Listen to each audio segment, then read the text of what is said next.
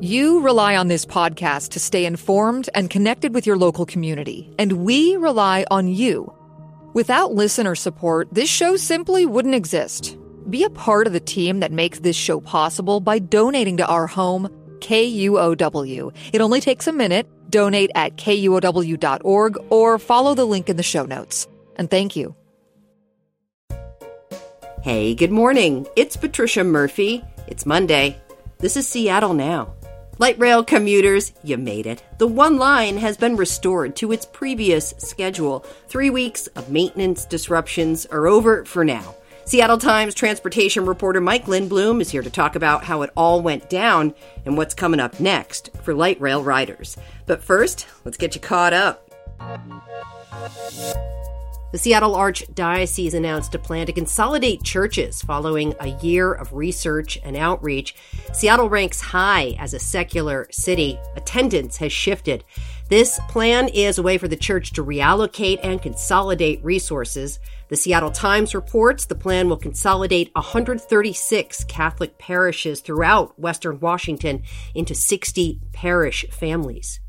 Lawmakers in Olympia are getting busy during their short session. This week marks the halfway point. Included in the legislation still being considered enhanced legal penalties for people who harass or threaten election workers. Left behind, restored voting rights for prisoners and permanent standard time for Washington. And exciting news for soccer fans Seattle will be hosting six World Cup games in 2026. Lumen Field will host four group play matches and two tournament matches. But here's the big headline the U.S. men's national team will take the pitch at Lumen Field June 19th. Of course, an international event comes with all sorts of celebrations. FIFA says Seattle will have a fan fest that'll run daily through the 25 day World Cup tournament. The One Line is back to its normal schedule today. For three weeks, Sound Transit trains ran on a delay to replace a set of damaged tracks downtown. The agency said the trains would arrive every 26 minutes between the stadium station and the University of Washington during the week. On weekends, that stretch of line was closed. Andres Reyna commutes between Capitol Hill and the University of Washington. He said the slower schedule was pretty inconvenient. I have to probably add an additional maybe 30 minutes just to make sure I make it on time. If I miss one train, I have to wait an additional 30 minutes just for the next one. For riders like Andres, the disruption was a pain, but not too far off what was expected. But other riders reported long delays, up to 40 minutes between trains. Let me put it this way that was the longest commute I've ever had that's KUOW's Paige Browning. She commutes to our studio in the U District from Columbia City. Last Monday, she was caught in a light rail nightmare. A problem with ventilation fans in the transit tunnel interrupted the morning commute, complicating an already confusing situation. It's normally already a longer commute, 45 minutes about, via light rail, and that day it took an hour and a half because I had to take three different trains and a bus. They kept having us offload and reload for different stretches. And you could just see people sort of smirking each time we'd have to get on a new leg, making phone calls like I'm still commuting. It's been a long three weeks. The maintenance and the disruptions are wrapped for now, but the light rail needs more work in the near future, especially as Sound Transit prepares to open new extensions to Redmond, Bellevue, and Lynnwood. Seattle Times transportation reporter Mike Lindblom is here with a post maintenance debrief and a look at future changes. Hey, Mike, thanks for coming back. Thank you, Patricia. Good to be here. All right, we're taping this episode on a Friday. Sound Transit is pulling the rest of this maintenance together over the weekend. As a commuter, I'm going to give Sound Transit a C plus on this time of disruption. If I'm honest, my heart was broken more than once on the platform over this period, but I do understand the situation. I would say that this is a necessary mess that was worse than it could have been because Sound Transit took more time than they expected to load and unload the trains. The target time to load and unload a train is 20 seconds. When I went down there that first week, they were taking 70 to 80 seconds to load and unload trains at Westlake because human beings, especially in, during confusion, are just not that efficient getting on and off the trains. And although the downtown stations are fairly spacious, you still have to shimmy around people and folks need to figure it out. And then you have to synchronize the trains at either side of downtown. So you get some slowing, slowing there. One thing they've done well in this is put helpers and friendly people at the stations to answer questions. Friday morning, David Wright, the safety director for the whole agency, was out there. I don't know that everybody sends their their top leadership out there just to hang out with passengers on a Friday morning. So Sound Transit has done a lot of that, and I've been there enough times to to see that they do try to help people make the best of, of this bad situation. You know, Mike, I really want to know what went wrong because what you're talking about, you know, seconds add up to minutes in this situation, which added up to a lot of confusion and packed trains. So let's debrief a little bit about how this went down. So, one thing that went wrong was that Sound Transit's operations staff kind of knew all along that they wouldn't make the 26 minutes during rush hour. But they didn't want to publish a 30 or 35 minute schedule because if they planned for that, you would have lousier train service all day long.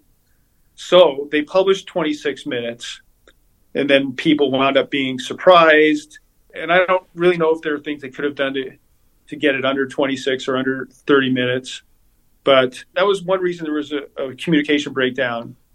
Another thing that happened was that they had just kind of the usual run of, of small problems. There have been a few crashes that blocked the trains there was a gate malfunction next to Stadium Station that disrupted service during one of the afternoons.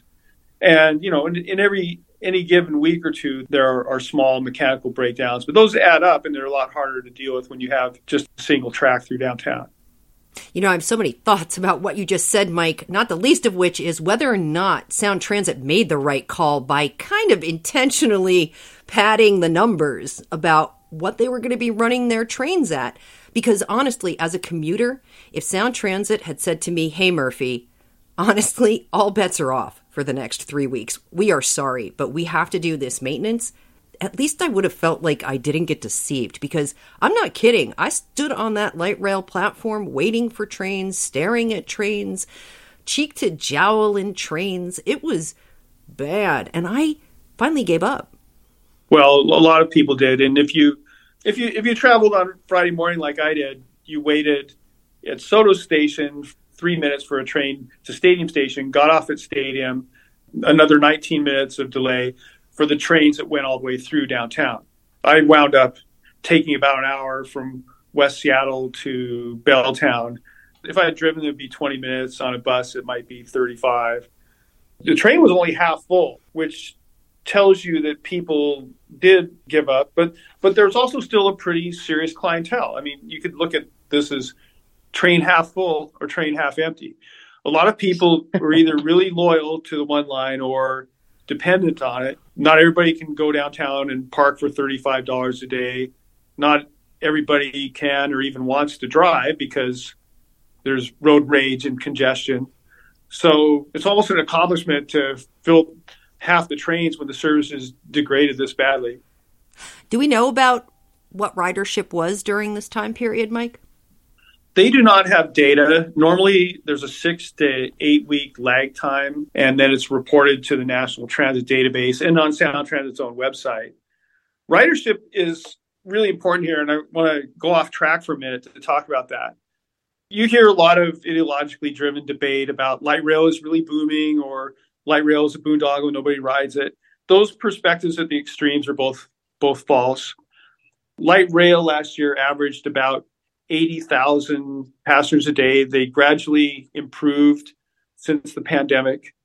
Uh, they should be getting about 110,000 or, or more if downtown were really doing well, if they weren't having an office slump, if downtown retail were stronger. There should be more based on the original predictions.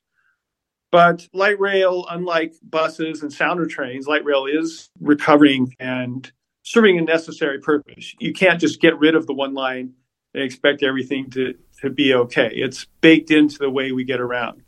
All right. Well, taking a step back here, Sound Transit as an agency is at a pretty critical juncture. They're looking for a new permanent CEO. There are two expansions of light rail opening up this year. What does this situation tell us about the agency's future? The most important thing it, it tells us is that it's really hazardous to them to inconvenience riders. Suffice it to say, we're spending far more than any other region to develop and operate light rail. These are huge mega projects. And we're actually the fourth largest light rail agency in the country, according to Sound Transit's planning director. You can't leave riders on the table, and, and nobody really knows how much better the the patronage would be if Sound Transit didn't have long outages like this one or the two that they had last summer. The philosophy at Sound Transit is to do a, a lot of this work now, have everything taken care of by the time the Lynnwood line opens late this year, and then the Bellevue line is connected to Seattle next year. We did hear from a lot of listeners in making this episode that they wish they were dealing with light rail disruptions, Mike, but it isn't an option for them because the system we're talking about is still fairly small. It's the one line. But there are light rail expansions coming soonish. So remind us what's in store and when those might open. Right. So the next thing to happen is an eight station starter line on the east side. There's no date. Former CEO Timm said March 24 was the target, but that's going to slide. They are uh, starting full speed practice runs. They have to spend several weeks or a few months practicing. That's the next thing. And then this fall, Lynnwood City Center Station. It's a four station extension, eight miles. It was approved way back in 2008, finally showing up. And that will hopefully save people time if they don't have to trade to a bus at Northgate.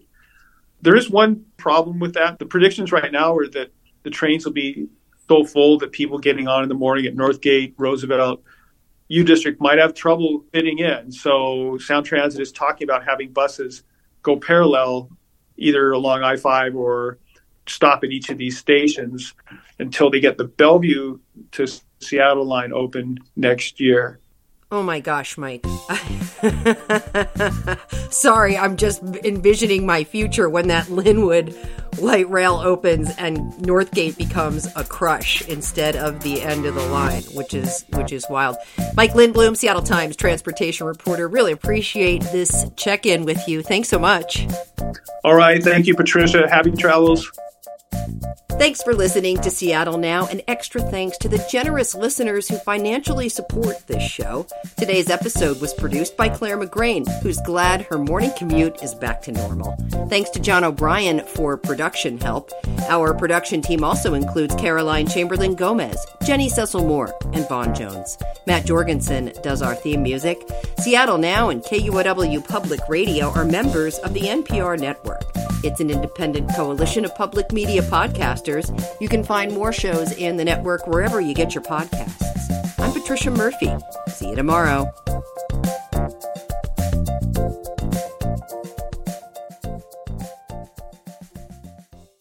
Seattle in the 90s. A tidal wave of iconic music roars out of this sleepy city and launches a pop culture revolution.